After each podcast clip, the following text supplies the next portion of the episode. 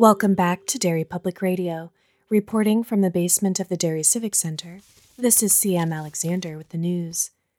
On behalf of our entire team, we'd like to wish Josh and his wife a happy anniversary. We pitched in and sent them a present that should be arriving any moment. So if you're listening, we hope you enjoy the additional responsibility we forced upon you. Oh, and don't forget, it poops more than you think. You're listening to Derry Public Radio.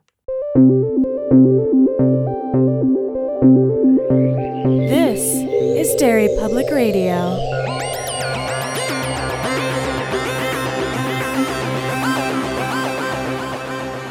Hey everyone, CM Alexander here with a quick announcement before we get to the episode. You might be wondering why this is LT's theory of pets and not Cell. Josh and his wife recently had a baby, and so we are releasing this episode that Josh and I recorded in preparation for that a few months ago with our good friend and first Dollar Baby Director interview, Ian Klink. Cell will come out on August 8th. Thank you to Ian for being our guest and to our patron, Phil Thiessen, for graciously allowing us to push back his pick to our next release date. On to the episode. Welcome back to Derry Public Radio, a bi weekly Stephen King Book Club podcast. I'm one of your hosts, CM Alexander, alongside Joshua Kahn. Hey, everybody. And today we are joined by return guest, our very first Dollar Baby interview, director Ian Klink. Oh my gosh, thank you guys so much for bringing me back. Great to have you back. Today we are going to be covering the short story LT's Theory of Pets in Everything's Eventual, and we have Josh leading our discussion. Okay, first question. this this story I man, I don't know. I don't know about it. But the the preface that Stephen King writes before the story begins proper is about that the worst gift you can give someone is a pet. So my first question, have either of you been given a pet as a gift? I I I mean from like a significant other? No. But I I mean I have been given gifts from like my parents, but but never never a gift from a boyfriend girlfriend. I completely agree with Stephen King. That would be the weirdest thing ever. like, yeah, because he's right. You know, he says in the article, like, all right, well, you don't know one, are they going to like this animal? And then two, hey, here's a gift. Oh, by the way, enjoy cleaning up its shit. Enjoy feeding it. Enjoy spending money on it. You know. yeah, here's this. And Merry Christmas. Here's responsibility. but I love you. Sam, I actually have a story about this. Uh oh. And if my mom ever listens to this episode, mom, I'm sorry. I am calling you out. And we've had this discussion since these incidents. My mom was years ago notorious for gifting our relatives, not her children, like my aunts and uncles and grandparents. She's notorious for gifting them pets but she does it the way like a gang member would drive by and shoot at your house, except she's giving you an animal. So, like, hey, you didn't expect this. You didn't ask for it. You probably don't want it. And now it's yours until it dies in 13 years and you're sad and relieved because you didn't ask for it. I'm um, now I'm just imagining your mom rolling up, turning off her headlights, coasting to a stop, running up, kicking in the front door, and throwing a dog in and running back out. It's about right. It was fun for me though because I got to go to the pet store and get all these puppies, and then we got you a puppy. that is that is nice. So Stephen King is right. Yeah, yeah, I agree with you guys. Yes. Uh, for Christmas a few years ago, my mother-in-law got my wife and I a cat, and uh, my wife did ask for it. So that was one thing, but I didn't realize it at the time, and I got very upset. okay, let, let me ask you this: dog or cat person? Dog. I don't know how to answer that because my husband's allergic to dogs, and we have hypoallergenic cats. I do appreciate the self sufficiency of cats over dogs. I'm just a piece of shit. I'm not going to wake up at like five in the morning to let a dog out. I'm going to stand by this, and I, and I don't care if your listeners get mad at me. You can send me whatever emails that you need to send me or hate. Cats are dicks. Oh, they are yeah. just for flat sure out dicks. They will always be dicks. They are the king of the dick kingdom, and and I and I and I find it so perfect that Stephen King has done so many stories about cats and they're all evil stories. You know, there's Cat from Hell, there's this LT theory pet, Church from Pet Sematary. You know, like there are all these evil, evil creatures. And I appreciate that he only did one bad dog. but it was a really bad dog. It- but not that dog's fault. It That's- got bitten by a bat, so it, Cujo was nice. It was the rabies. Right. All right, let's get into the story proper. Oh yes. LT is telling the story, and our narrator says that he tells this story very often about how his wife walked out on him. Not how she's likely dead or missing, but definitely how she left him. Eh, Okay, that first sentence right there, I was like, yes, I don't care about this first story. Give me these other two stories. I just I just think it's funny that after you read the story and if you go back to look at it, you're going, wait. So this is the joke that he wants his friend to talk and make everybody laugh over, even though he knows the ending to this story. I, it, I agree with you. It was kind of an odd setup for, for being such a happy story. Then it goes into this like really sad, creepy thing. And I know we'll get to that at the end, but I, it, it is kind of weird. Like, hey, tell your story about how your wife left you, Bob. like, who does that? He has some shitty friends. the basic beginning of the story that we were eased into, he came home to find his wife gone. Her car was gone. I don't know why it's very important. It's the car she brought to the marriage, but we get that point several times. Well, we find out why that's important at the Not end. Not why she brought it to the marriage, though. Uh, she's independent, man. All right, fair enough. Uh, so she's gone. The garage door's open, uh, and so he goes inside. His wife, Lulubelle, which is I hate that name. I hate it a lot. But I'm what? sorry. It, what? it's it, her her name embodies someone who uses baby talk, which she does, and I hate Yeah. that so much. I I was not concerned for her anytime she was using baby talk. I was like, get rid of it.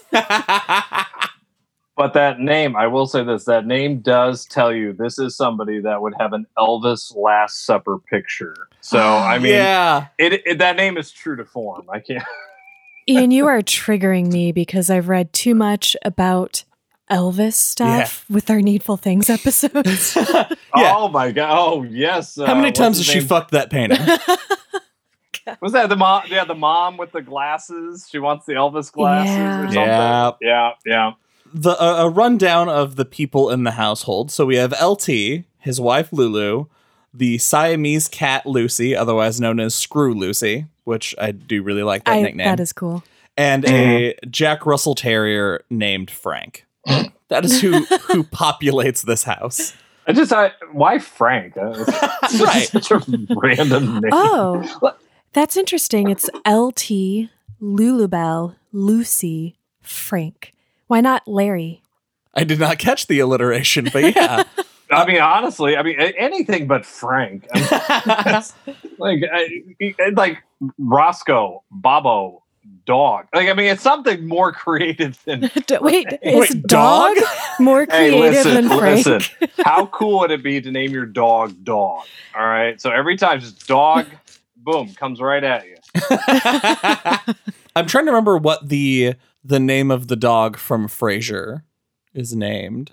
Oh, oh, it's um, um, Frank. Eddie, Eddie, Eddie. Eddie. Okay, I was wondering if it was like something similar, but eh, I mean, it's a just a normal person name. So that's even more bizarre. Yeah, hundred percent. Yeah. So LT comes home and he finds just the most super passive aggressive note I've ever read in my life. Uh, Sam, do you want to tell us about the note a little bit?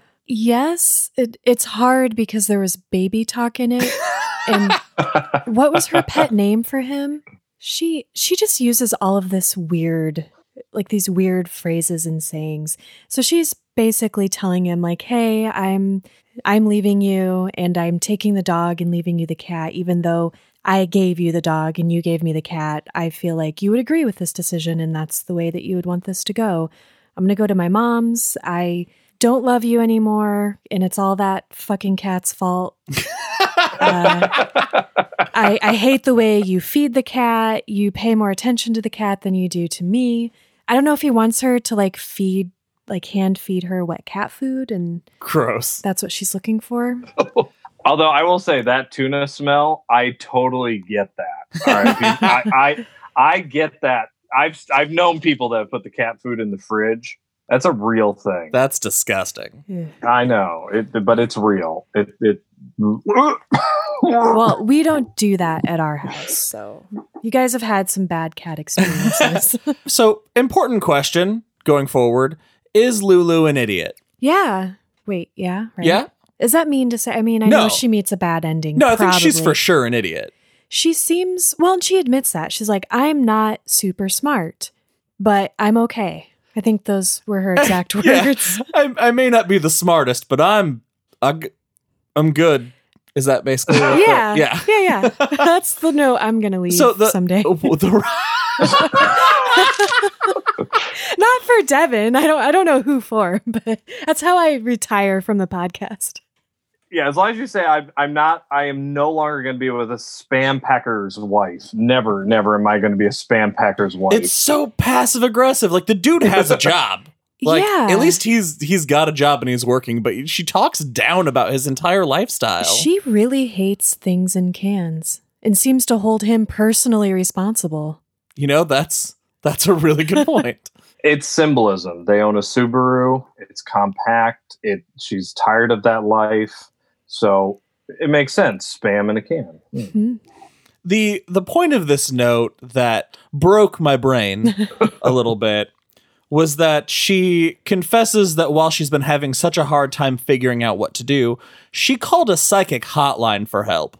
And the the hotline psychic told her Wait, wait, can I can I do it? Because I I vague I'm not sure if I remember right. Sometimes no, I'm not even gonna Oh, look at your notes. I'm gonna do this by memory.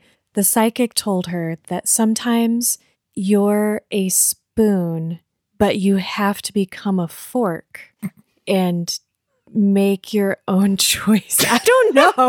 okay, you're kind of close. It was close. Yeah, very very close. The psychic says a broken spoon may become a fork. That's bullshit. That is straight up hard bullshit. And well, uh, so the it's that's fine. That's the what I expect from a hotline psychic. However, in the note, Why didn't she tell her she was going to get murdered? Sorry, go on. because she's a bad psychic. so the interpretation, she talks about toiling with this highbrow concept that she's been given, and her interpretation is that forks have tines on them, and that makes them separate. So they are separate, but they're still humans because they come together as one handle as the human race. And that's the dumbest thing I've ever read in my entire life. Oh you, no! This, look. I as a teacher, I used this on one of my students today, and I blew their minds. Okay, this is genius. Whoever this psychic is who said this line is pure. I, they've got Howl on the, her shelf. Like this is this is everything. I love a broken spoon. Maybe a fork in disguise. That's that's poetry. all right, that's all I can say. That's poetry. What what is any other interpretation that makes more sense than we're than we're separate but we're all humans at the handle? Oh, it's even better, Josh. Um, I'm gonna, u- I'm gonna use that tomorrow too. this is My my God. official application to write fortune cookies. I will also be opening my hotline psychic line. I think my broken spoon isn't a fork in disguise, but a knife, and I'm going to stab it into my own ears so I don't have to listen to her anymore. That was harsh. Why do you hate it? Listen, this you know what this is. All right, for those of you listening, if you've never been to Ames, Iowa, this is where I think you're having hostility toward because this whole I love that this story is set in Ames, Iowa. Yeah. Okay? Which, which, if you're a Hawkeye fan, you know that you don't talk about Ames, Iowa because the, that's it. There's just there's only Hawkeyes from Iowa. but I wonder, do you feel like like I know these people? Like I have I actually I know Lulu and LT. So like I understood I understood Lulu. I un, I actually understood why she needed the freedom. I know what I've seen this couple that have gone to these fights before. So I don't know. I kind of I have sympathy for her. I actually do. And and you know what it is? It's because she didn't end it like a jerk. If you read the story, she's actually saying it very lovingly to him. Like it's not like you're a terrible person. You're just like, no, I just need to be free, and I love you, and this is all out of love. And you know, hey, look, I left you the cat. yeah, but that's also glossing over all of the talking down to him that she does during the entire. There's a part in the note that she writes about the fact that he doesn't pee in the toilet right. Actually, that I I was Ah. on her side. Yeah. I she I was astonished and impressed in I think that's some of King's best writing of a character because he's a man and how he captured so perfectly a toilet issue from a woman's perspective. Somebody had to have said that to him at some point. I just I want to point out how she writes it in the note that she's been because she says she's been dealing with this pee situation her whole life. Uh, from her father, four brothers, an ex-husband, and a few roommates that are none of your business at this late date. what does that mean? I, I, I couldn't figure that out. Uh, I, uh, so I, I bring that up because it ties back to the problem with this couple. They clearly don't see eye to eye. That's for certain. But I knew this marriage was doomed the moment LT says something to the effect of the best tool in a marriage is silence. mm. And I was like, oh, oh, buddy, that's no, that's no good. I actually highlighted that too. That was like that was it's deep. Like if you actually like really look at the story, there's some deep stuff to that. You know, it's it's funny because how often do we misinterpret silence for it doesn't mean anything? Like you're oh you're silent, so like I'm okay. Do you guys ever feel that way, or or do you? I Because I'm the opposite. If there's silence, I'm like, "Uh, what, what, what, what's going on? Why, why are you silent? I have a different relationship with silence because I my training is as a social worker and a therapeutic technique is to allow for silence. If you're counseling somebody as the therapist, you should not be doing all the talking. And the more you talk, the less they have to talk. So when you just mm. allow that silence to kind of rest and build, it eventually helps them to open up. So when I see something like that, I think, ooh, that's a good strategy. yeah, but not for marriage. I feel like, like, oh, and I feel like there's also a, a difference in, in any relationship. Like, you can feel, you can feel a good silence and a bad silence. Like, Yeah. there are plenty of Mm. times that I like my wife and I will get on either side of the couch and we're just reading and, and enjoying each other's company in a completely silent house. And then there are times where we're sitting next to each other on the couch and the silence is just thundering in my ears because I have made a mistake. it was it about pee? It was about pee. It was very it was Uh-huh. pee related. I thought so. You're Oh. a smart man, Josh. You admitted it was your fault. You're smart. Listen, all women everywhere are tired of all of your piss. All of you. We're all tired of it. A message from CM Alexander. What's that? What's that? Well, she, she had a he had a great line in here about that. Where let me see if I. Yeah, a dead-eye dick with that thing. Most can't shoot for shit.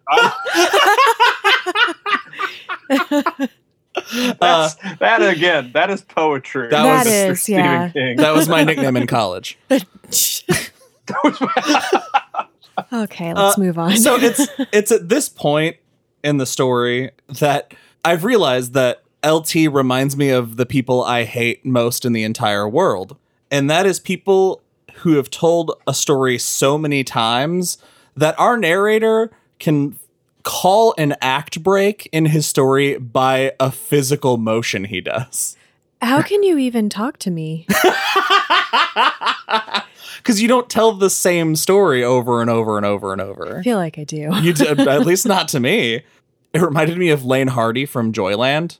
Mm. we talked about him constantly tipping his bowling his bowler hat. When you're reading it, it just seems like, oh, this is a funny quirk. But if you think about how long the story takes to tell, the if you count the eye rolls and all the other mannerisms that the narrator calls out, it is a it's like a choreographed dance when he tells the story. I think, though, for the purpose of the twist of this story, it's really effective that he tells it so often because once you get to that point, you're like, why the fuck do you keep telling this? and like that, what is wrong? And and also, how boring are their lunch breaks? That it's like, oh, hey, hey, LT, tell that story about you getting divorced again. Oh yeah, yeah, it's, it's my theory about pets. All right, everybody, you Oh, everybody loves this. pull up pull up a chair, Todd. Todd. That's got to be a very boring factory job. All right, let's let's talk about the point in the note where Lulu they, they talk about the incident that broke the camel's back here. The the final fight about the pets. Ian, do you want to talk about that a little bit? Yeah, you know, so they're sitting there having this argument, and, and you know about how he's really he's had it with with the damn you know with the dog because it's been ripping. Or no, she's no, she's had. God dang it! I keep getting Oh, mixed up. he- the, the dog puked in a slipper. And That's the part. That's the Yeah. part. The dog, yeah, the dog ticks him off, pukes in the slippers. But the cat, she's pissed off because the cat has ripped the curtains, and she's going to send the dog, you know, the cat to a shelter. And he's like, "Whoa, whoa, whoa, whoa! Your dog's been chewing the nightstand cloth." With and and my favorite part is she just goes, "That's different," Mhm. and you you're like. and and you just you think about how many people have given you that line sometimes? You know? Well they did this. Well yeah but you did that too. Well that's different. If you're like god dang it. You know and and i love that he's basically like and then i was on the couch and then a month later we divorced. Like there's like there was just it just like went straight from zero to 60 in two sentences you Yeah. know? I, eh. I slept on the couch and then we got a and divorce. then we're getting divorced. And that's the thing that I I just don't understand that like she says, "I'll take the cat to a shelter." And he says, "If you do that, I'll take the dog." And then suddenly he's the world's biggest bastard. I think that's because, as he pointed out, in all of their previous fights, any fight about any other topic, she always gets the last word. He gets flustered, he never says the right thing. But when it comes to the pets, he always gets the last word. And so I think that was just the final straw for her as far as him getting the last word on that issue. She saw the cat do that. She's like, here we go. This is my opening, my window to finally get rid of this horrible creature. And he was there to defend her. He So- replaced his wife with a cat. Okay. So let me my brain just broke for a second. So you're saying that it's not just this pet situation, it's she's already been exasperated by all of this stuff and then the fact that she can't get a crushing blow out of this back and forth when she really thinks she's got it this time, that just takes her one step too far. The cat is the physical embodiment of her losing, and she's not used to losing. Ooh, that's brutal. No wonder she wants to get rid Whoa, of the whoa, cat. whoa, whoa, whoa, whoa! All right, go back to this because this I, this is blowing my mind. Too. So, you're, so, so you're saying she's using the cat? It, it, it's more than just. I mean, obviously in the story they've been fighting forever, but you're Mhm. saying she's using the cat as like the the the final. The cat, yes, the cat becomes that representation of everything wrong in their marriage. And she's trying to excise that. And he thwarts that attempt.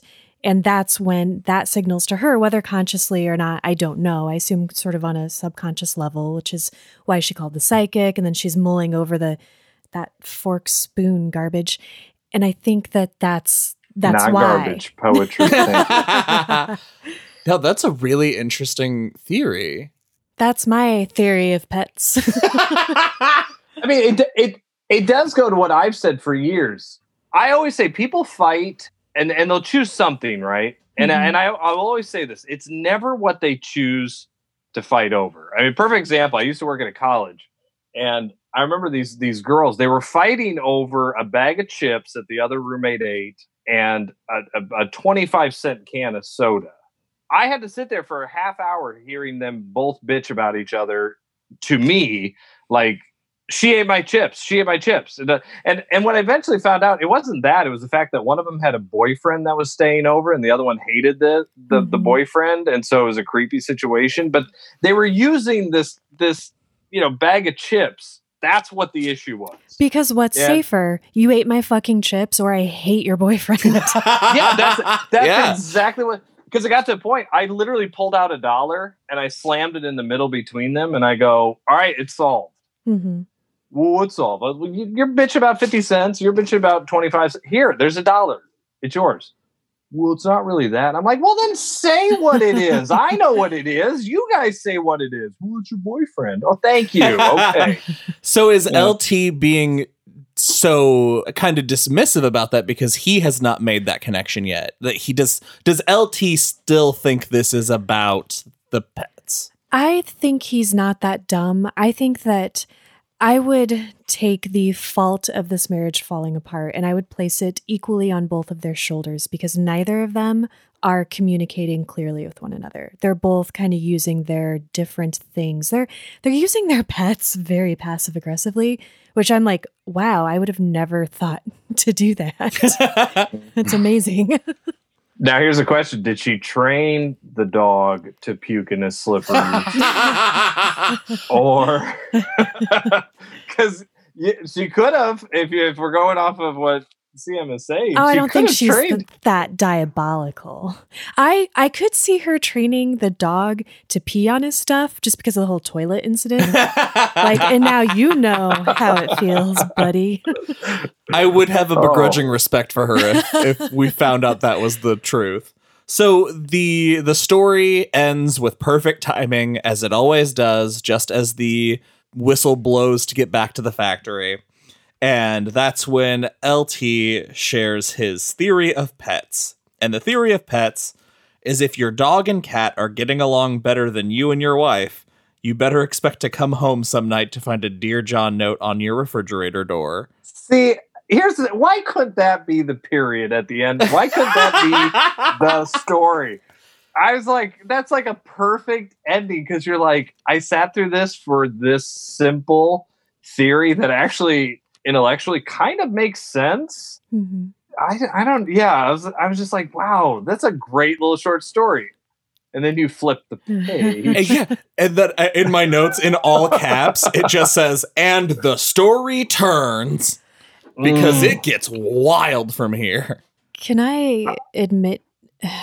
Maybe I shouldn't. Can I tell you guys what I thought this was really about? So I didn't expect the twist of her being po- probably murdered. What did you expect? I don't know why I thought this, but I thought that the thing about the story was going to be that she takes off with the dog, he's left with the cat, but it was actually it sounds so stupid as I'm saying it. The dog and cat were the ones like in a marriage together. They were getting along, they respected and loved each other. Well, now their humans have separated them. So I thought the story was going to be more like a like a homeward bound kind of thing where the dog and the cat were going to make their way back to each other, but it's king, so like maybe you know they they both go missing and lt and lulu have to talk again and they eventually find the two animals together somewhere in the middle of their respective locations and they're dead oh God! and they realize what they had done to them like oh my gosh they died trying to get back to each other because that was the the marriage that really that we broke up they didn't have a choice That's a That was like- beautiful that was- ending. that was like pure Disney moment. like it was so like, oh, this is like CM is painting a Milo and Otis story, and then they're dead. and then actually that's still kind of milo and otis isn't it i remember that being Actually, dark yeah. and then and then LT and Lulu scoop them up. They take them to this cemetery they found out about Oh in my Ludlow. oh, and then they re- they come back from the dead Uh-huh. and they hold each other's hands, and that's how it ends. It's actually a beautiful marriage, yeah, there. thanks to the pet cemetery. Damn it! Thanks to the pet sim. I didn't expect this twist in this episode. Well, so the actual twist is that the narrator brought LT over and made him tell this story at a dinner party with his wife and her his wife's friend, Cousin, cousin. friend, I, I forget what their relationship Yeah, is. d- well, to, to basically hook up on a blind, you know, Yeah. you know, essentially like, oh, hey, she, you know, your best friend could date him, and and what's a good way of doing? it? Oh, tell the story about how you got divorced and pets. That'll really win her over. it does, though. But it does. I know it actually does. But that But also, still, but his wife gets ticked off. It's like, well, why'd you have him tell that story? I imagine that the LT has he's got to have charm. He has to have some charm. He has to have presence, or else no one would listen to the story in the first place. I think it only ticked the wife off, though. This is how I interpreted it because she suspects him of foul play. She thinks that he had something to do with Lulu's disappearance and possible murder. Because at the end, they have that conversation where he's the friend is telling his wife like he couldn't have done it. He his alibi checks out. It's physically impossible that he did that, and we have phone records that she did make calls on her way to where she was supposed to go. Yeah. So uh, I think LT, she's just scared for her friend. yeah, LT uh, is gets a ride home because he he's got a DUI that well, it'll be over soon, so he'll be able to drive It'll soon. be over soon. He uh, he'll get his license back soon. But the narrator is driving LT home, and then suddenly LT just has a full on breakdown and is sobbing because Mm. it's coming up on a year that she will have been gone. I love how this is presented to us, actually, because this is where we find out that she, you know, they found her car full of blood and she's never been seen again. I don't, I, I really despise the parts coming after this, but I just love that moment where we realize, oh, this thing that's been built up is this this charming story, this opportunity for him to connect with people and and make friends or whatever he's doing. It's it's it's tragic. Is the uh, is the problem that you have you with the part after this that uh, as LT is sobbing and grieving, the only two lives he can imagine her leading are a singer in Nevada or a prostitute. Oh, because every woman has a little bit of whore in them. That's a Oh. line in the book, you guys. Yeah, yeah, that was a little. That was a bit much. Yeah, I man. I, I get it. I went to college. I Josh. don't-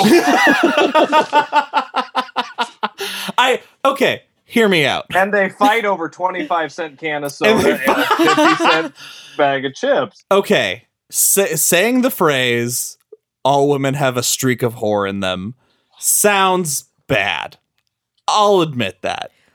But I don't like how you're giving me that. But- like, that's not, no, you don't get to do that. no, that's, that's not my It's not a intention. concession. That's not my intention. Okay. Yeah, Uh, I'll give you my- that. But Uh, But But- what what is more accurate? Because in a way of making that statement accurate, the correct statement is everyone has a good streak of whore in them. I think. Wait, a, a good streak? Yeah. Like every, I think uh, we all magically share within us the capability of having a whore streak. You heard it I- here, listeners. Josh is calling us all whores. I say we all have the potential to be whores, and I believe in us. Ian, will you please say something? the pot- the potential is in Josh to really be a really be a good good whore. Good I whore. said I went to college. Wait, I went I to two colleges. I finished my streak. I have two Yeah, you had to go back because you didn't get it done the first time. I still didn't. you got to go back to college again. All right. The only, you know, it's funny. The only part about that I liked was the the idea that in this weird ending where you're you're you're seeing this humanity within this guy who's and let's be honest, nothing is worse than a serious man cry. I mean, like Yeah. I've been there. It's I a bummer. for Josh, but like, ladies, we have got to look like the worst creatures when we're doing that serious man cry. No, if my dad cries, it breaks my heart. I can't deal with it. Oh, it's it's it's a word, and and I've been there with the friends when we they've man cried. Like you, man cried. you just got to be there. Like like he is with his friend with LT. He's just like, hey, just let it out, dude. And like just you know, and, and your heart breaks at that moment. But the question is that you have at that moment is is he crying because he really does miss her?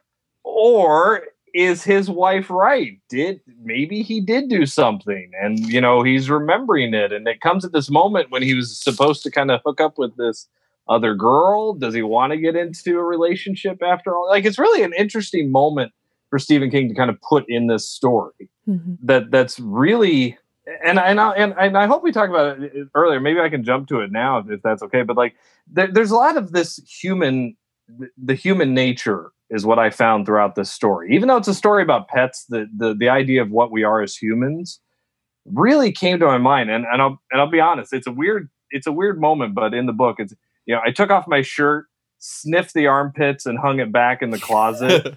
I'd only worn it for two hours just for dinner that's human nature. Yeah. I, I, I, know it sounds funny and it's supposed to be this joking thing, but we've seen people do that.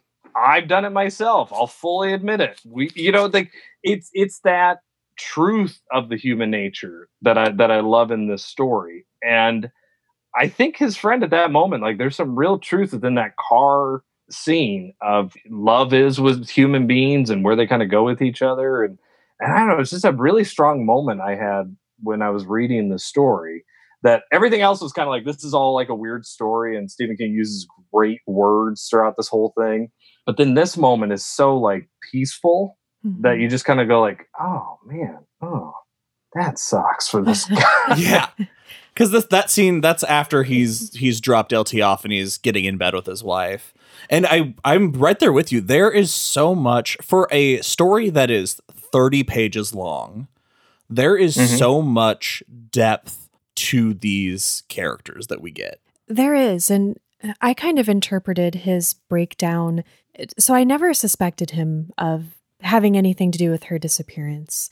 I felt like maybe his grief in that moment was so strong and the way he's chosen to deal with that grief by making it like this on the surface this kind of fake story like oh this you know haha this is funny but really it's it's masking this tragedy because he doesn't have closure. You know, if she had arrived at her mom's and she had called him like she said she eventually would, he could have talked to her and maybe he would have accepted her decision and not, you know, tried to talk her into getting back together or mend that broken relationship. Mm-hmm. mm-hmm. But he was robbed of that opportunity because she was, I'm saying murdered. I think she was murdered. I don't think she's a whore. I think she was. you don't think she's blowing cowboys? I I mean, if that's what she wants to do, great, but no. yeah, I, I, I feel the same way. I think that that lack of closure is the perfect way to to describe that. He tells this story and he still has a fondness for her as he retells this story. And I think there's a part of him that will always wonder if he could have fixed it or if maybe he had realized things Earlier. Well, there's a lot of comfort in their relationship too. The yeah. way he tells the story, you get the sense, and I, I couldn't figure out how long they'd been together. They'd been married like two years, I think. They've been together for three years because they bought Frank their first yeah. anniversary, Lucy well, the second anniversary, and then the year years. after. Oh yeah.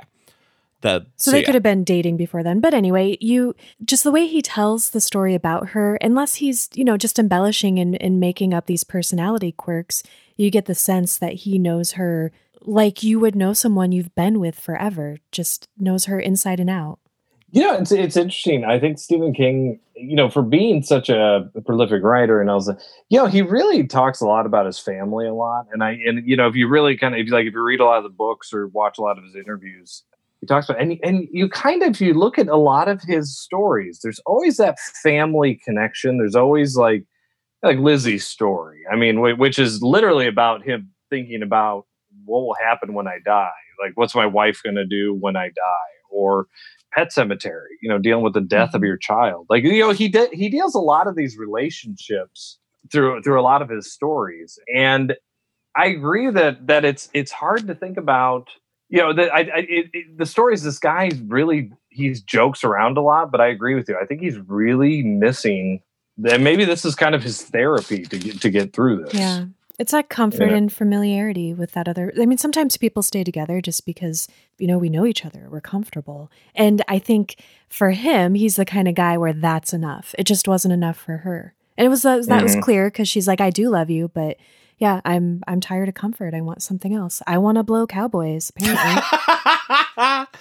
All right, let's let's talk about the the question mark at the end of this. So we we find out that they eventually found Lulu's car nose down in a Nevada ditch. The driver's side door was open, the rear view mirror was torn off and on the floor, the front seat sodden with blood and tracked over by animals. And then he says that he talks about the Axeman, the Axeman who murdered five women out in Nevada over the course of so many years. He was never caught. So, and if she was a victim, she was his sixth and his last. We also find out that the blood wasn't human blood that was all over the car, but that a rancher found the dismembered corpse of Frank about a half a mile away from the car. And that is kind of that is where we are left off with this wonder. How did you guys feel about being given that final piece and just kind of sent off? oh, you know, I Yeah. loved it. I told you. I told you last show I was on. You can kick a baby. You cannot kick a dog. right? And it's interesting because he takes the time to describe how Frank was very protective of Lulu. Like, even if he was just trying to sit next to his wife, sometimes Frank would growl at him. So I can't imagine a scenario in which she pulled over, let her dog die, and then walked off to whore around. I Well- think she was murdered and and the the blood presumably is the dog's. because a dog was trying to protect her. Yeah, and then the dog was found a half a mile away dismembered, which the Axeman dismembered all of his victims and left them out in the desert. So the the point though could be that she could have gotten away and out of frustration the Axeman just took the corpse of the dog and dismembered it because he didn't have a lady to dismember. But nobody hears from her. If Yeah. If her dog got dismembered, people would know. She would have told her mom. She would. I mean, she would be calling. She would have been calling LT, sobbing. They mur- he murdered Frank. Mhm. unless she was afraid she could be found. What if the the Axeman was some sort of like horrific Stephen King supernatural kind of thing? Ooh, like a George Stark. Yeah, There's that- only one George Stark. but the the point like something that she felt she could not she could only hide from and not face. That would be cool, but we're just not given enough for me to for my Sure. brain to kind of go down that Yeah. avenue. the way that my head went because because obviously Stephen King leaves it so you can think either way. You can think, you know, LT did this. You can think there is a real Axeman, and I, and my brain kind of went towards there really is an Axeman because I I, I think you- CM you said earlier I like I don't think he. I don't. I think he really did love her. I don't think he killed her. I don't. And, and I think he even says in the story, like, I love that dog. We didn't get along, but I did love that dog. And so I don't think that he did that. But it is so interesting that that's what Stephen King wants us to debate at the end of the story. You know, Mhm. like like you were saying, the question mark at the end of this is why does he want us to think that LT would kill his wife and the dog and and all that stuff? You know, it, it is a weird, interesting way to end this end this story. There's no doubt about it. How do you feel about it? Do you feel like it's a satisfying ending? I, you know, uh, no, because I want. The, my problem is I want to know. I, you know, and maybe this this might be a perfect example.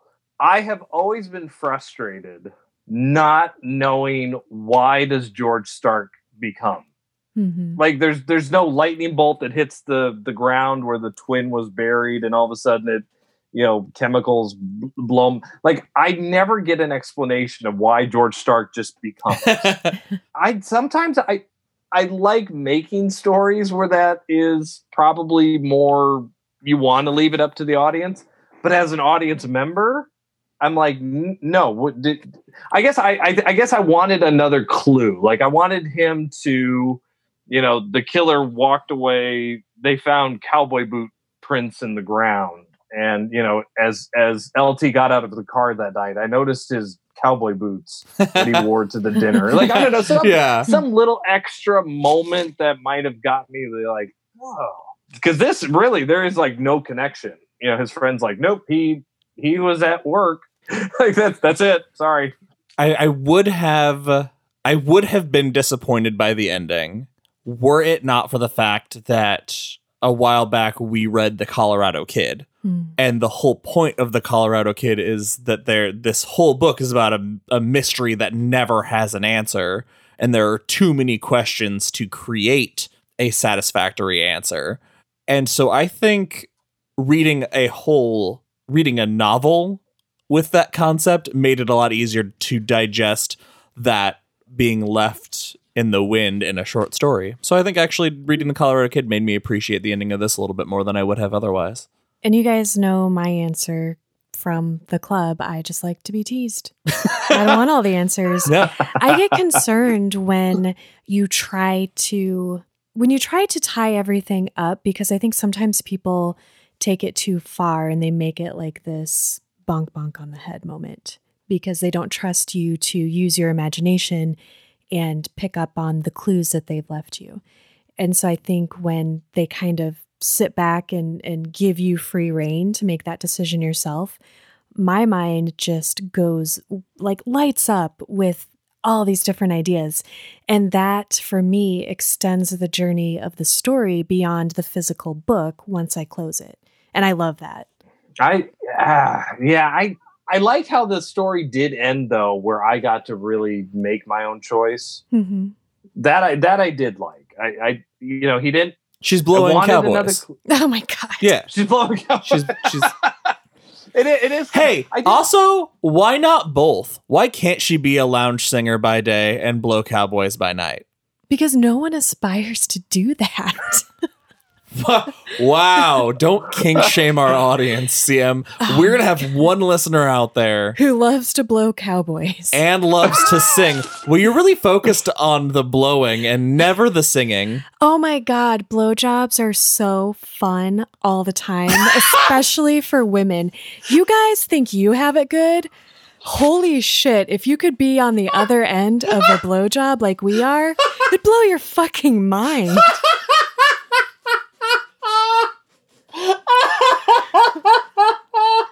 the, uh, the audience will never be able to appreciate the dead eyes that that entire monologue encompassed. But oh my god, that I was amazing. apologize for getting so intense. Blowjobs are fun. You just don't want to do them as your job, as the thing you gave up your life for. I mean, okay, anyway, let's just move on. Yeah. To, No. to what? To what from there? LT's theory on pets. no, I, I, I, CM, you're the, you're, you're, I, you're, you're my hero. Um, no, you know, it's, it, but it's interesting. Like even, but even in that, I still, I, I, it's so weird how I get so obsessed with Stephen King's humanity. I like, why, why does he imagine his, his ex-wife doing that, knowing she might be dead? There's, it, it's like he's still hopeful that she's out there. Mhm. and there's i just there is something beautiful within that too. I'm just i'm hopeful that she's enjoying life you know that i don't know where she's at but i hope she's you know even if she's in the i, I think what he's trying to say is even in the worst case scenario she's enjoying what she's doing which which again is is is really kind of beautiful to me on on. What about I I'm going to throw this out there and see see how it lands.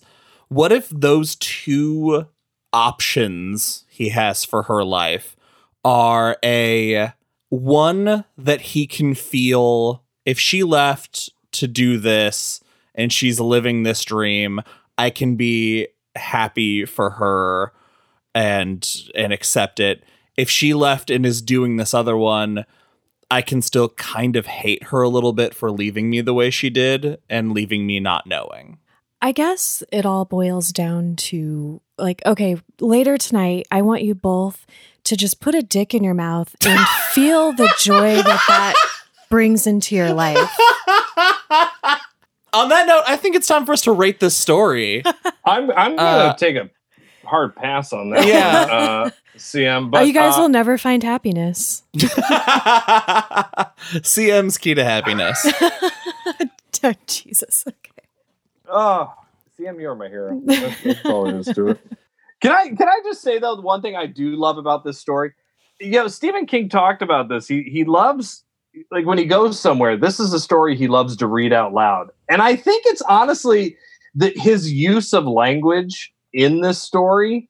You know, just just you know, like we we we mentioned a couple of them, but I I kept highlighting the things I love. The the living room was neutral territory, or a cat likes you, you know. If she doesn't, you know that too. Like he, like he, he has all these great just statements in this whole entire book. It's That kind of word candy phrases.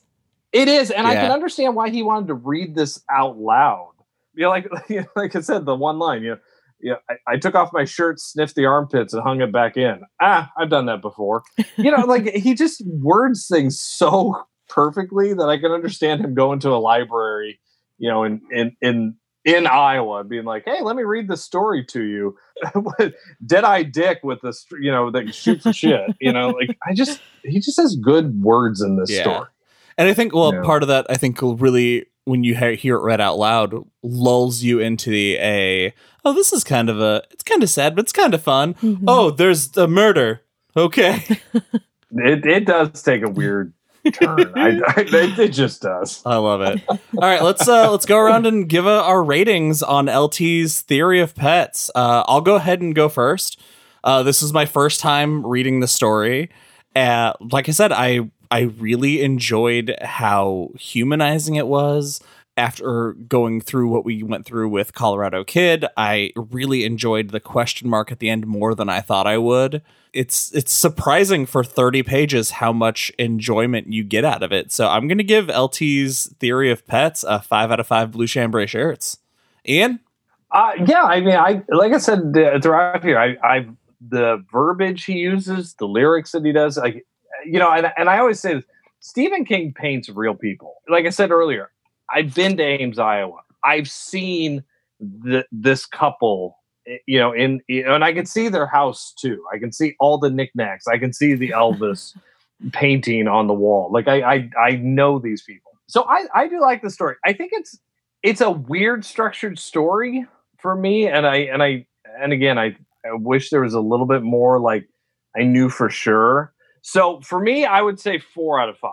You know it's a really good story. I get what he why he did it but it's not the best short story i've ever read of his.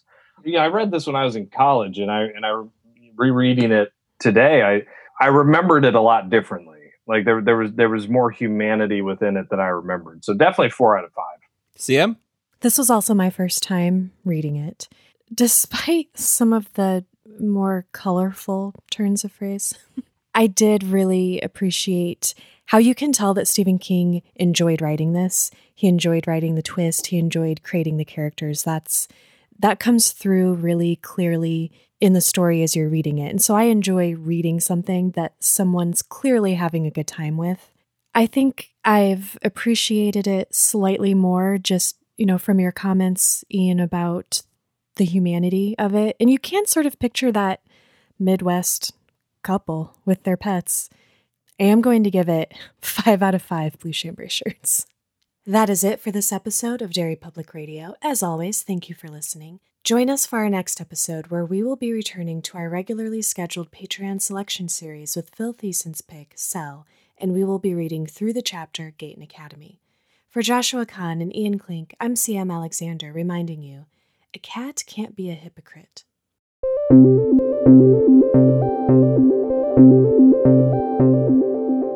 Hey everyone, CM Alexander here. Thanks for listening to LT's Theory of Pets. We hope you enjoyed it. As always, please follow us on Facebook and Instagram at Derry Public Radio and Twitter at Derry Public. Check out our merch on our Etsy store, search Derry Public Radio, and visit our Patreon page at patreon.com slash Derry Public Radio.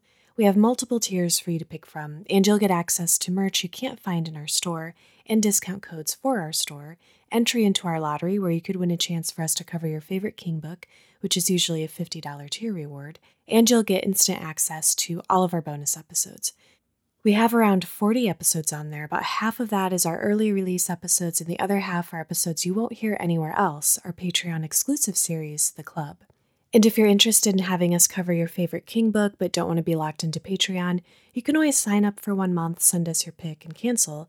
We can't stop you. You can also send a one time donation of $50 to our PayPal at derrypublicradio at gmail.com. Just include your book selection.